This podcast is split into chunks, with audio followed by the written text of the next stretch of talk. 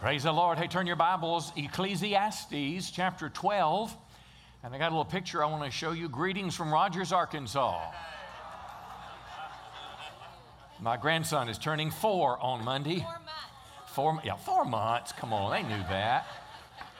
Turning four months on Monday. We just got to go see him, and my daughter in law texted me. We saw him last weekend. My daughter in law said he still has a little wheeze and a little cough, and Linnell said, I'm going back. Hey, we've been doing a series called Pursuit, and there's a picture. Well, I would like to kind of leave that up, but, but the, I want you to see these men, these women going up a mountain. That mountain is a picture of life.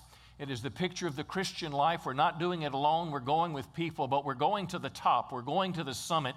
It's not always easy, it's a hard path sometimes to follow, but it's worth it when you get to the top. And that is, I hope, the, your heart towards your pursuit of God. In this series, we've had two, two messages. The first was a mindset message, the pursuit of discipleship. It's a message that basically encourages you to not just be someone who believes in God, but a follower of Christ. I'm a believer, but first, but I'm a follower in my daily life. Last week we talked about uh, the pursuit of God Himself. That God, the Creator, the Sustainer of life, this, the risen Savior, the one who said He'd never leave us or forsake us, the one who said the Holy Spirit would be with us. Last week we talked about our pursuit of Him and our personal relationship. That God wants to have a more meaningful relationship with you, and you don't have to cross your legs, light incense, and go, mmm, for that to happen. God wants to communicate with us. God wants to be more real, more meaningful in the days ahead. And the scripture promises if we draw near to God, God will draw near or come closer to us. Now, this morning we want to continue in this the pursuit of significance. By significance, I mean doing something with our life that will last for eternity. And let me say it again you and I, all we have ever known is something called time. We had a beginning. Mine started April 24th, 1957. Yours started at another day, but time began in that instance, and it will go to some end on this earth, and then you and I will step into eternity, and what we do on earth has an impact on our eternal destiny. Ecclesiastes chapter 12, it only makes sense to go to wise people to understand how we might uh, relate to eternity. Solomon, the second wisest man who ever lived on the earth, gave us a framework for living life. He told us this, and Solomon experienced everything life has to offer. He tried to find happiness and meaning in life through, through building buildings, acquiring knowledge, through relationships that he had, through the exercise of power, uh, through pleasure, through you name it, he did it all. And when he closed his book, he said this The end of the matter, and all has been heard. In other words, I've shared with you everything about life's possible meaning. And here's what he said Fear God and keep his commandments, for this is the whole duty of man vastly different from what we hear in our world today in terms of worldview and purpose. He said, God will bring every deed into judgment with every secret thing, whether it's good or evil. Now, when we hear the word judgment, it's often a downer, but there is a positive aspect of judgment. I'm going to use the phrase today rewards day. If you happen to have kids that have gone to high school and they're in high school, there's always a, an awards banquet at the end. They award, uh, they award the athletes, they give awards for uh, the science department, awards for the math department, awards for the best attendance. And there's a recognition that what you did this year is worth it, and we're going to reward you. And this is the way that I want you to look at this day of reward that he Solomon told us that the way to live life is live with eternity in mind, and that, my friends, is the definition of a life of significance. And this is radically different what you hear taught and espoused in the world today. In our media, uh, in many school classrooms, you'll hear things like this. Uh, the purpose of life, according to a man named Ed Victor, a businessman, he says the whole purpose of life is to make yourself happy. Uh, here's another one. It's an American novelist, T.C. Boyle.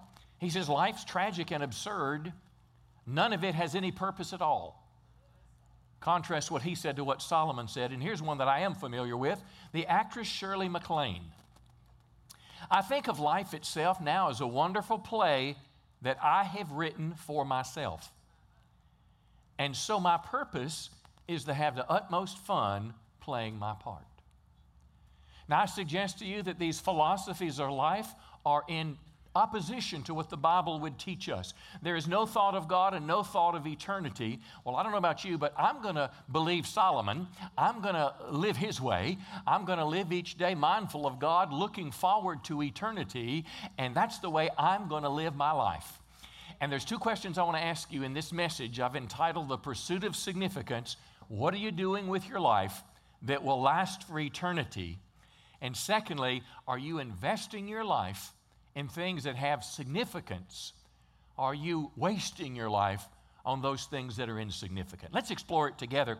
Um, let's begin first in 2 Corinthians chapter 4 as we contrast the temporary and the eternal, the insignificant and the significant. And I'm attaching significance to eternity because I don't know about you, everything I've ever done in life, even those things I really look forward to, as soon as it happens, it's over and it's gone. We started, retailers, start, uh, retailers are getting ready right now for Christmas next year. Don't you dare put up a Christmas tree until Thanksgiving. There's something wrong with Christmas trees in August and September. I mean, uh, I mean, how many would agree with that? How many still have your Christmas tree up? Let me see your hand. Yeah, look across the room here. There are several. I saw some Christmas lights the other day, and we're still up. Peter has his up. Okay. I love Christmas, but the point is, it comes and it goes, and it's over. And all the thoughts you put into it. I had someone tell me that they spent a half a day looking for the perfect gift for a child, and when they gave it, they came to realize that the child already had one. And somehow they had to explain how much they loved the gift, but they would never use it. There's nothing evil about these things, there's nothing wrong with the temporary.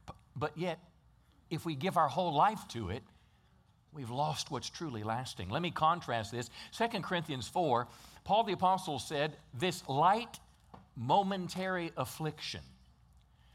Now, I have to pause right there because Paul became a believer, and everywhere he went, he was persecuted. People would throw rocks at him. They would bash him with sticks. They'd throw him in jail. They would try to kill him. Uh, ultimately, he did lose his life in Rome for Christ. But he said all these things were light and momentary or temporary or insignificant.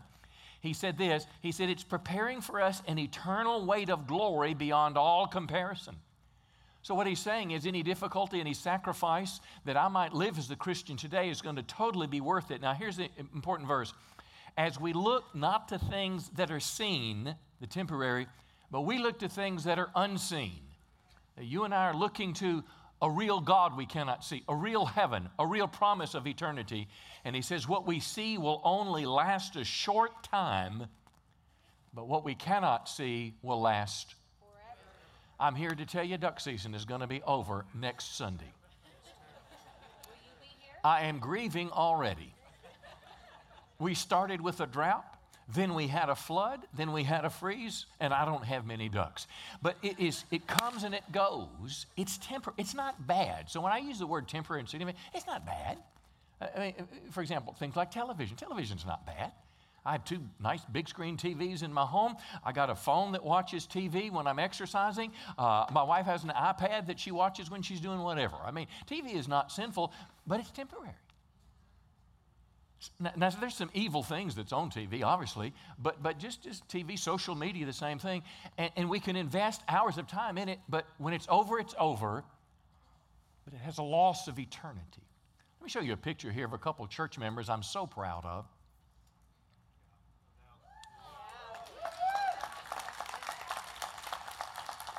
Are Artie and Karen here? Would you stand up? Go ahead and stand up here. What I want to know is how that man got such a cute wife. Artie, how did you do that? Was it money? What was it? Well, let me tell you why I'm celebrating today. They were given a community award. It was called the Martin Luther King Community Kindness Award um, for working with homeless people. Now, look at what you're doing right now. Unsolicited, you applauded. What you were doing is you were giving some kind of approval, some reward. Do you know that's what's going to happen in heaven on Judgment Day for the believer that's invested their life in eternity? You know that there's going to be angels rejoicing? Billions of people up there are going to be standing for every prayer that you prayed. Come on, every nickel, every dollar, whatever you did. Anytime you shared your faith, how many know every time you stood for Christ, when you volunteer at the Crisis Pregnancy Center, and when you share the gospel with a woman that's in trouble, how many know God remembers all these things and God's going to reward us one day? But I want you to think of significance some, for some reason, God just laid a burden on their heart to help homeless people. I didn't ask them to do that. No staff member did. The Holy Spirit, just like He gives you things to do and me things that burden me, and all they did was say yes. And they just started looking, and before you know it, they find that homeless people don't have a way to wash their clothes. So they organized a, a, a community clothes washing uh, uh, experience on Saturdays. Uh, they got the church involved. We started helping with our resources and things. Before you know it, they need toiletries. And then she set a, a burden for young women that were, were, were uh, homeless or near homeless moms with young children by themselves and the church got involved, and we bought a home called Grace House. And now there's four women with their children there that are not there forever, but they're there for about a year to help them get back on their feet, to help them get a job, get an education, so they can go and live a normal life and then do it for somebody else. And then she's got dozens of people that are involved in helping with the process. Now, that stuff will last for eternity. That will last for eternity. Now, listen, I have some Christian fellowship in the duck blind. We're usually jabbing each other about who missed. Which do you think is going to. Uh, no, don't pick on ducks. Golfers. No, seriously, I'm not knocking any sport. Thank God for the enjoyment that God gives us. Actually, in John 10 10, Jesus said, I came so you may have and enjoy life. So, the enjoyment of life is a gift from God. Come on, if you're pain free, if you've got a little money in your pocket, if you've got vision, if you've got capacity, ability, if you've got a, a, a place to go duck hunting, please ask me and we'll enjoy it together. But, but, but you, you see my point. God wants us to enjoy things, and if you don't hear anything else in the message, I want you to hear this. Our great challenge is to not let our pursuit of enjoyment consume our life with temporary things and we miss what's truly eternal. And that's the challenge that we have. What I'm trying to get you to do today is to think about a balance in my life between doing those things that bring me joy and happiness, the work that I'm necessary that I do, but also that make sure that my life on a regular and a consistent basis is doing things to build the eternal kingdom of God. Come on, give the Lord a good, a good hand. Go to 2 Corinthians chapter 5 and let's look again, look ahead to this award ceremony. Uh, judgment Day. Judgment Day is going to offer great reward for those who live with eternity in mind. Now, I don't discount the side of judgment that's going to be painful for some, but I want to emphasize what we rarely emphasize. There's going to be shouts in heaven, come on now, for those that have served the Lord. Paul said this, 2 Corinthians 5 we make it our aim to please Him. In other words, his pursuit up the mountain is to please the Lord. Listen, I would dare say that's why the majority of us are here this morning. We want to please the Lord. We make it our aim, it's what we strive for, it's our pursuit up the mountain. And verse 10 gives us a fact of the future you will not hear in the secular world today. We must all appear before the judgment seat of Christ this judgment seat, it was, it was like the judicial bench of a city court in the Roman Empire. Uh, one of my children, who I will not call by name, but uh, was speeding and he had to make an appearance before Hoot Hadaway, the judge. And I remember dad and son walking in that fateful day, and I reached out as a friendly man that I am. I shook Hoot's hand, I shot the breeze just a minute, and all of a sudden he told me to just sit down. This was not about me.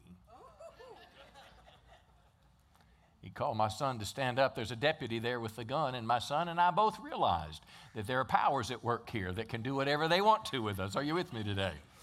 Well, judgment is a real deal, but he says we're going to appear for this judgment seat. But here's the promise you're going to receive what's due for what you've done in your body or the life on earth, whether it's good or evil. Now, let's focus on the good this morning because what you do for Christ is going to be rewarded for eternity. This is not the great white throne judgment of Revelation 20. That is the somber day in Revelation 20 where heaven and people go to heaven and hell based on whether your name is written in the Lamb's book of life.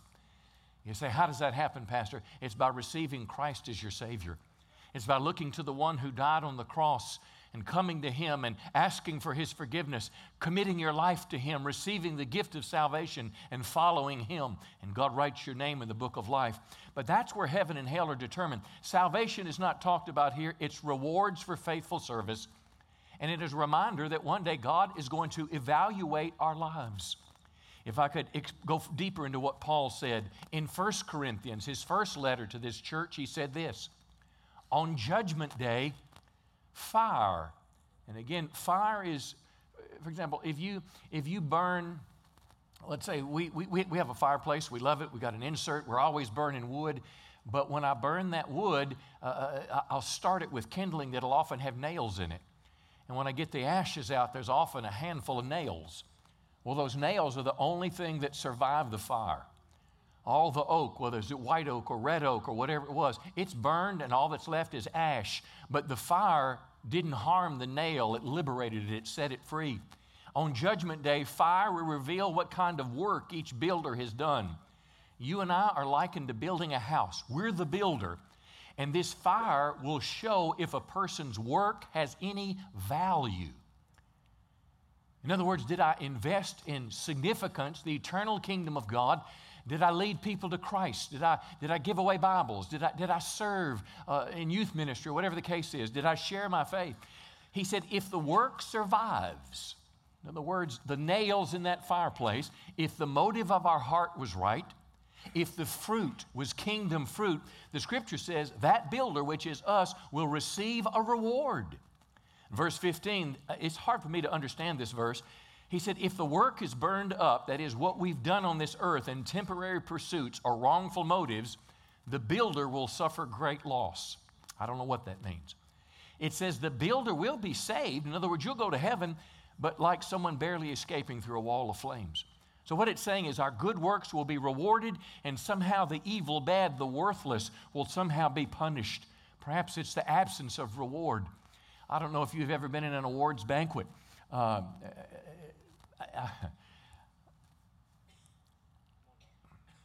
have you ever been in an awards banquet when you worked hard and they were about to announce who won and you didn't win? I had this sad experience the other day with someone I love and cared about very deeply. They were competing with 79 different teams, and for whatever reason, the judges were against us. We worked hard. I knew they did their best. I knew they should have won, but they didn't. But every one of those members on that team wanted that award because they'd worked at it. They'd, they, they were striving to get it. It's like the most valuable player award. Well, listen, all of us have this desire, and perhaps that's what he's referring to. Let me give you a, a couple other scriptures here that remind you, because this is a great motivational promise. You know, perhaps you motivate your kids. If you, I don't know what, if you cut the grass, I'll give you 10 bucks and they'll cut the grass. You know, uh, if you, if you, I don't know, just fill in the blank. Your boss says, if you increase sales 5%, if you can increase the bottom line 5%, I'll give you half. It is something we strive towards, and the Bible promises the same. God remembers what we do, and He'll reward us for what we've done on earth. Listen, Ephesians 6 says, remember that the Lord will reward each one of us for the good we did. 1 Peter 1 says, another apostle, he says, Remember that the Heavenly Father to whom you pray has no favorites. He's going to judge or reward you according to what you do. Second John, a third apostle, says, Watch out that you don't lose what you've worked so hard to achieve. In other words, don't get halfway up the mountain and come back. Be diligent so you will receive a full reward. A full reward, the big trophy. In Revelation, the last book of the Bible, Jesus himself says this Look, I'm coming soon, bringing my reward with me to repay all people according to their deeds. So, how many know if you know what's coming in life, doesn't it make sense to prepare? How many were uh, in Texarkana uh, during uh, the snow and the ice that we had just a few days ago? I mean, it's 60 something degrees today. I walked in the house, I almost started sweating. Had to take my jacket off. But I was up in Rogers when you were having the ice. It was negative one up there. And uh, I got up one morning. I like to exercise. And I decided I'd take a walk. And I walked up the sidewalk about 100 feet and decided, Jesus, I think I'm going to go back inside today. cold. It was cold out there. But guess what? I can guarantee you this the same thing happened in Rogers happened here. When the weatherman started telling you that the bad weather is coming and roads could close and you might lose electricity, the first thing people do is run to Walmart, run to Super One, run to Albertsons, come on, and buy all the milk on the shelves and all the white bread on the shelf. Now, how many quarts of milk can you drink in a three day period? I don't know. But, but what we do, we go to prepare. I mean, you're getting ready for it. You're planning. You're making adjustments if, if, if we prepare for a temporary event that's over, how much more should we be preparing for that day when God's going to pass out rewards in heaven? Come on, somebody give the Lord a good, a good hand today. Now, let me take the last couple minutes and, and tell you some three very practical ways that you can live your life to find eternal significance. Um, I want you to go to Matthew chapter 25. Uh, if you're familiar with compound interest, they call it the miracle of compound interest. If you, how many would like to retire a millionaire? Let me see your hand. Some of you, what do you want to be, a billionaire? Or you want to live on the street? No, come on, everybody wants to, you know, retire. A millionaire is just a go. Well, an analyst will tell you if you start on your 18th birthday, and if you will somehow squinch and save $177 a month, and if over the lifetime, the history of the stock market has earned 8%, if every month of your life you'll put $177 in, in, in, a good growth fund, when you're 65 years old, Edward Jones will give you a check for a million dollars. Now, guess what? If you wait till 60, how many know you're going to have a huge catch up to do? And all the older people said, I fully understand that.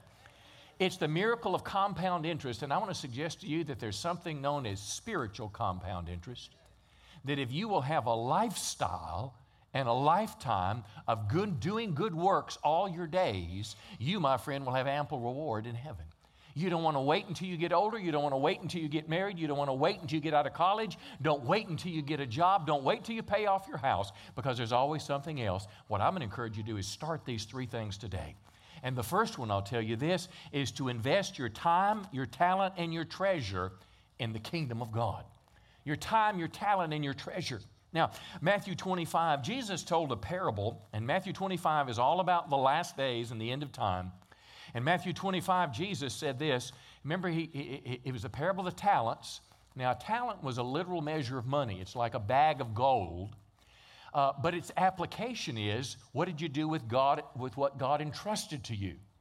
And in this parable, God gave one person five bags of gold, two bags of gold, and one bag of gold and the two were blessed by what they did, and the one got a kick in the pants. But let's read just a little bit of it.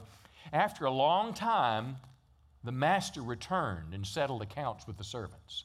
What does that mean? Jesus is the master.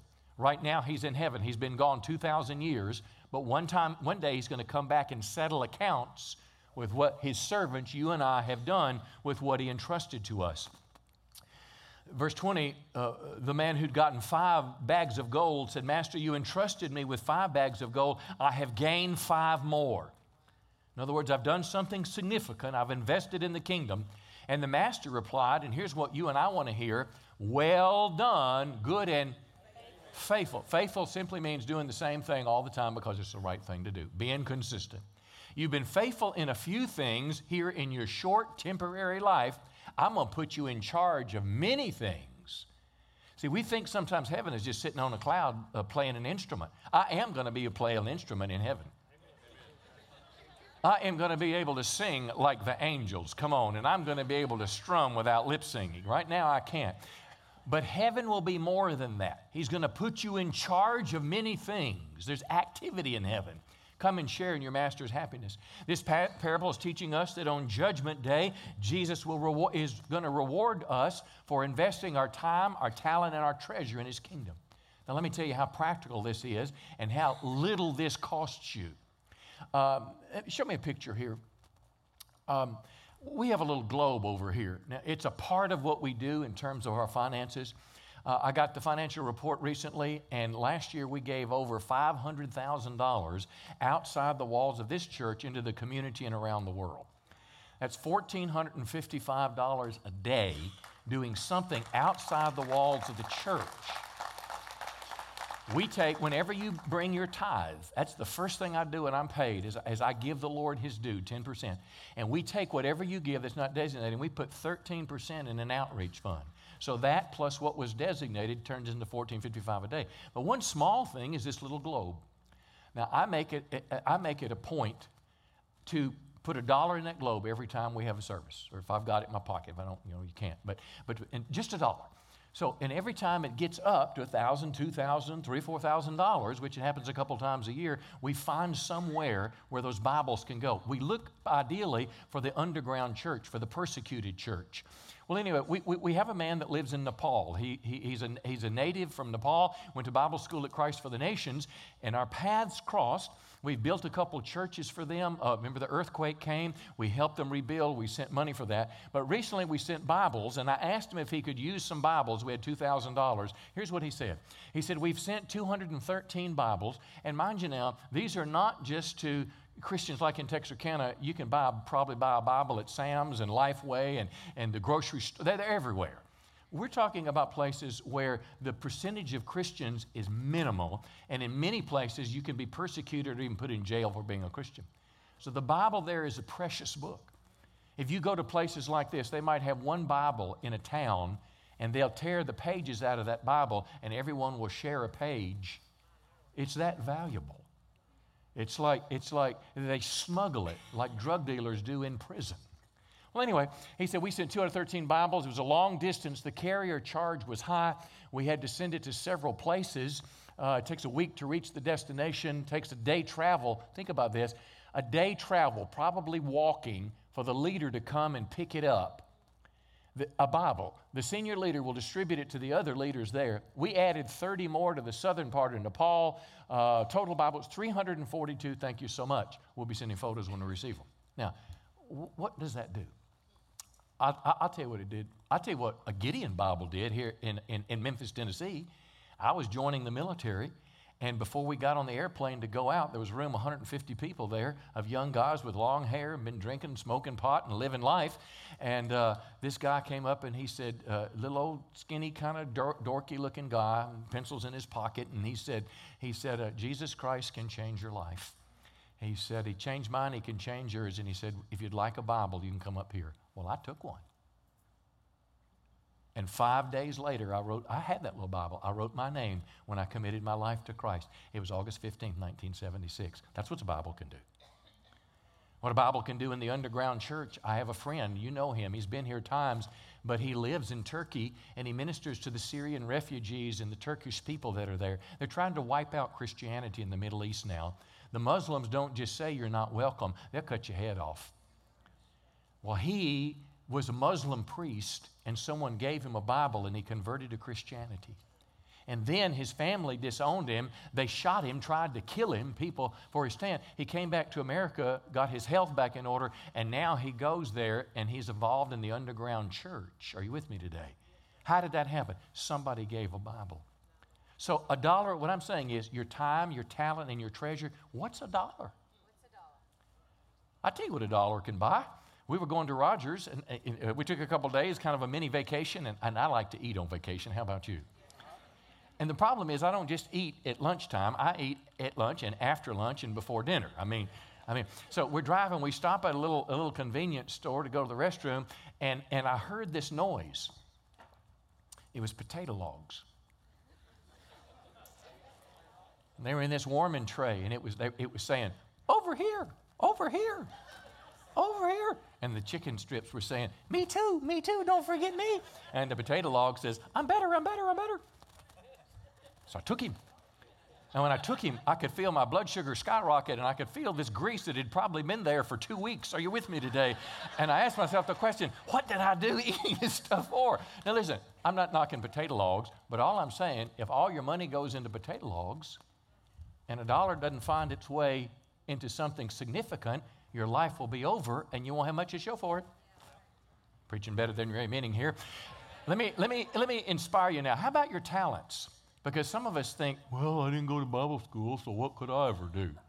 I'll show you. You've got talents. You remember, did anybody happen to see the uh, end of the football game between Minnesota and New Orleans? It was a miracle kind of game. I got to confess, I hadn't been watching this year because of all the politics. I just decided I was not a fool with it. But my son was watching it, and here you've got Minnesota. They're ahead and they're winning by a point or two, and all of a sudden New Orleans marches down the field, perfect field goal, and now New Orleans is ahead and they do the kickoff, and the clock's about to disappear. They're down to two seconds. They're 60 yards away, two seconds to go, and the quarterback happens to be a Christian. And I want you to see what he did, and it'll, it'll inspire you. Work the ball on the boundary. Keenum steps into it. Pass caught. Diggs! Sideline! Touchdown! Unbelievable! Vikings. Now, the safety that missed the tackle is buried somewhere in the ground. They don't, we don't know where he is. He, he, he's in a cave somewhere. He was a rookie. But here's my point. After the game, now, this is a ball player. After the game, Fox Sports News interviews the quarterback. And they said, and they said, Well, what do you have to say about this? And he said, Well, it was the third greatest thing that ever happened in my life. The first thing was when I committed my life to Jesus Christ. And the second thing was when I married my wife, and I'll remember this play the rest of my life. Now, listen. This weekend, I had the privilege to talk to probably a thousand people. He talked to hundreds of thousands or millions of people that just said there's something more important than football. Come on now. He used the platform of his life and wherever your job is, is a platform of your life. If you're a business owner, it's a platform for ministry. It's more than just a way to get money, it's more than a way to exercise power and acclaim. It's a platform to share the gospel of Jesus Christ. And I'm telling you, if you will invest your time, your talent, and treasure, if you do it on a regular basis, a daily basis, a weekly basis, you're going to accumulate some good stuff on Rewards Day. Let me give you a second thing, real quickly. The only thing that I can take to heaven is a soul that I've won to Christ. I cannot take my high school Letterman jacket, though I know right where it is. I cannot take my turkey tail with the 11 inch beard on it. I know right where it is. I can describe the hunt. I cannot take my truck. My wife will try to take her little Prius, and it just about fit in the coffin, but, but, but she, she might try to take it to heaven, but she's not going to be able to take it. You can get that million dollar check, come on, from your 177 every month. You can't take it with you. But what you can take to heaven is a human being that's come to Christ because you had some influence. Everywhere I go, I, I, I share these little uh, uh, church invites because I know they hear the gospel here, but they have a plan of salvation on them. There was a lady, true story, uh, the Brangus feedlot when it used to be on Jefferson many years ago. Uh, I like the hamburgers there, and I'd go and eat often. And every time I'd go, after I eat, I'd pull one of these out and say, Hey, I want to give you an invitation to my church. I think you'd really like it. And after about the fourth time, uh, the waitress said, You know, I've got four of these already. and she said, I keep them in a little jar on my desk, but if I come to church, I'll come. And lo and behold, she comes, gives her life to Christ, gets baptized, she and her family. And then shortly after that, about six months later, I think, maybe nine, her husband uh, uh, was working in an industrial accident and he was killed. There was a man here in the first service that told me that was my son. And what happened? Just a little gospel tract was instrumental in helping somebody meet the Lord. See, and I'm not trying to bring any acclaim to me. I'm simply saying, as an example to your life, every time you share your testimony, every prayer that you pray for a lost person, anything that you do to empower a missionary, I am so proud of our church. Missionaries in our church get the highest missions giving of anything else we do because you're committed to the world for Christ. I, I had a proud moment last night. I got home and my wife was telling me, you know, if uh, uh, she's going to Burma and there's an orphanage there, and there was like, I don't know, 75 kids, and these kids, it's a Christian orphanage. They don't have anything. Again, a largely non Christian nation so for 75 bucks, could buy a mattress for these kids, uh, clothing, uh, and I think maybe books too. So she put up pictures on the bulletin board out there, and she said more money came in than we had need of. Now what should we do? She said there's another orphanage. Maybe we can help them. That makes me proud. Listen, I could take that $75 and I could buy a doodad from Mack's Prairie Wings. Come on. And, and, and, and, and, and I've already got three doodads just almost like it in my. Cl- Nothing wrong with a doodad. Now listen, if you, if you can afford a hundred doodads, get them all, but just make sure that you're doing something in the same fashion towards the eternal. It's not this, I'm a Christian, I can't have any fun, I have to give all my money to God. No, you're trying to find the balance, come on now, between enjoying the temporary and living for the eternal. Come on, give the Lord a, a good hand. Let me close with this last little scripture, the third point of how you can practically uh, find significance. Be obedient to the Lord and be willing to take a risk if He asks you to. Say, what do you mean, Pastor? This is something that can happen today in the Walmart, it can happen tomorrow at work, it can happen in the classroom on Wednesday. Let me read you a story. Uh, it's a believer, his name is Ananias. It's Acts chapter 9. He's an ordinary guy, just like you and I. And the Lord spoke to him in a vision vision, in, in, the vision, it said, Go over to the house of Judas and ask for a man from Tarsus named Saul. And Ananias, Lord, I'm going to tell you something here, Lord, you don't know. I've heard many people talk about the terrible things he's done to the believers in Jerusalem, and he's authorized by the leading priest to arrest everyone who calls on your name. In other words, God says, and, and listen, if you've been a Christian any time, if you're like me, I don't always know when the Lord's talking but sometimes I do. And I'm always faced with am I going to say yes or am I going to say no? Well, now, in this particular case, God was asking him to do something that made him uncomfortable.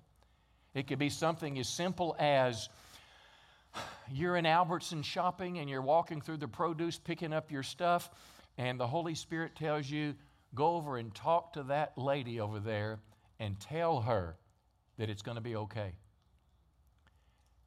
And the first thing that comes to your mind is, well, I don't know her, and uh, she might call security on me, or she might think I'm crazy. Knew I should have gone to Super One. but you do what Ananias did. Excuse me, ma'am, but I, I hope you don't think this is odd. But when I saw you, I believe the Lord Jesus spoke to me to come over and tell you that it's going to be okay. And I would just like to ask you if I could pray with you. Is there something troubling you? And what would happen if she broke down in tears and said her husband's left her and she's about re- getting ready to end her life? And wouldn't it be amazing if she had a child who went on to become another Billy Graham? This is the story. He's authorized by the priest to arrest everyone who calls on you. But the Lord said, Go, because Saul is my chosen instrument to take my message to the Gentiles and kings and the people of Israel. And Ananias obeyed. He went. He took the risk. He was willing to sacrifice. And he found Saul, he laid his hands on him. Mind you, now Saul had been blinded by the light, literally. Brother Saul, the Lord Jesus has sent me so you might regain your sight and be filled with the Holy Spirit.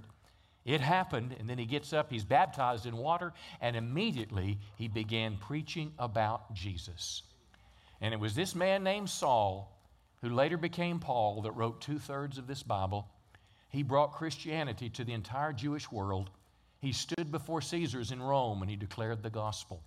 And that would not have happened, friend, had Ananias not had the courage to say yes.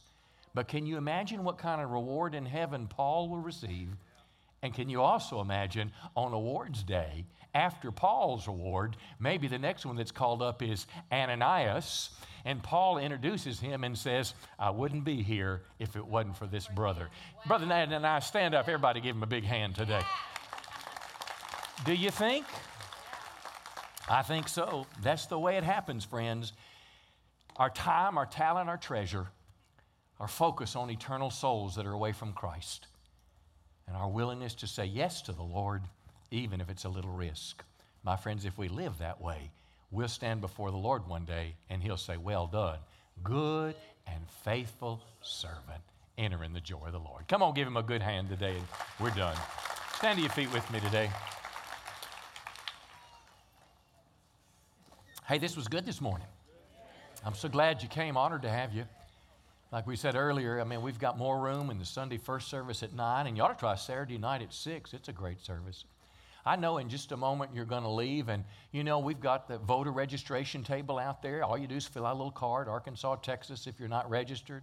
There's the, the Crisis Pregnancy Center table. You can get a card, sign up, volunteer, give an offering, something like that. There's the Missions Minded, the little truck out there in the front, ladies. My wife's already been shopping. Yes. But uh, they're going to, they're going to, where are they going? They're going to Thailand, and uh, 25% of the proceeds, you can pop in there. But all that's going to happen. You're going to go eat. Maybe you go home, or maybe you go to a Cracker Barrel, wherever you go. But before you leave, let me ask you this question What are you going to do with what you heard today? What did the Holy Spirit say to you in the course of this message? Would you just bow your heads a moment? Because I simply want you to just say, Yes, Lord. Yes. Lord, we want to all say that we're grateful for the enjoyments of life. I'm grateful I can duck hunt and turkey hunt and garden. I'm grateful, Lord, I've got toys and closet full of clothes and all those things, but I don't want that to be the defining point of my life. I want to live a life of significance. I know that one day there's going to be an award ceremony in heaven. And I hope it takes a long time to get through my life. Lord Jesus, today we all want to commit afresh and ask you to help us. Help us not get entangled in the world because our time, our talent, and treasure. Help us, Lord, to take the time when we need to, to use our abilities, whether on the ball field or in a, a classroom with little children. Let us use our talents for your kingdom. Let us use our resources faithfully giving our tithe, our offering, our Bibles, mission, whatever it is. But Lord, help us. Help us not be afraid to take a risk like Ananias did. Help us not be afraid to step out because only God knows what's on the other side of that courage. Souls are at stake. Help us, Holy Spirit. Would you just tell the Lord now something? Say, Lord, that's, that's what I want. That's the life I want to live. But now I'm going to go back out in the real world and I pray you give me grace to do it. In Jesus' name. Let's close this way. And uh, we have one last song and we close our service. And I want to ask you, unless you have an emergency, if you could wait until that song is over, because in these next few moments, people all around you are making decisions about Christ. This last song, uh, one song and dismiss, but uh, I'm going to have our prayer team in just a moment come to the front to pray with you about anything. It could be a personal need you missed earlier in the service, or, or maybe something in this message really struck you. Maybe God's asked you to do something, but you're finding it difficult, or maybe you have a burden for someone that doesn't know Christ. Well, whatever it is. If you feel the need for prayer, we'd be honored to pray with you.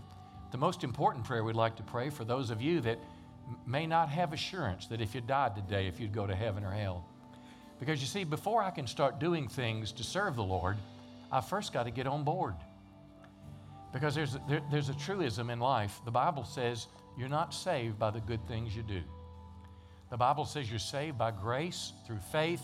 It's a gift of God, lest any man should boast. Which that means I cannot do enough good things to go to heaven. You see, Jesus, when he died on the cross for one reason and one purpose alone, it was to be a substitutionary death. The cross was the place of punishment not for what Christ did for wrong, but what I did wrong and what you did wrong. And He atoned for our sins. He made a way. He fixed what Adam broke. And what God asks of us is that we follow Him as our Savior. I was raised in church, but raised in church doesn't make you a Christian. What makes you a Christian is by committing your life to Christ. It's by asking for His forgiveness and turning to follow Him. And I wonder if you're here this morning and say, Pastor, you're talking right to me. You may have never made that step, or maybe you made it and got off track, but you know today you need to get back right with God and begin following Jesus. We would be honored to pray for you. If you're here this morning and say, Pastor, I want to commit my life to Christ, I want to know Him as my Savior, will you just lift your hand so we can pray for you? Come on, just do it quickly here. Have the boldness. God bless you, dear. God bless you too, sir. Just wave your hand at me. Anywhere else in the building, say, Pray for me. I, I, I want to commit my life to Christ today. Anyone else, just wave at us. We want to pray for you today. All right, listen, uh, prayer team is coming right now. You that lifted your hands, why don't you come walk up to the cross? Let somebody pray with you there. They want to give you something. Anyone else wanting to commit your life to Christ? We'll see you at the cross. And uh, you need prayer, you come on up and then we'll dismiss. I love you and thanks for being here. We'll continue this next week.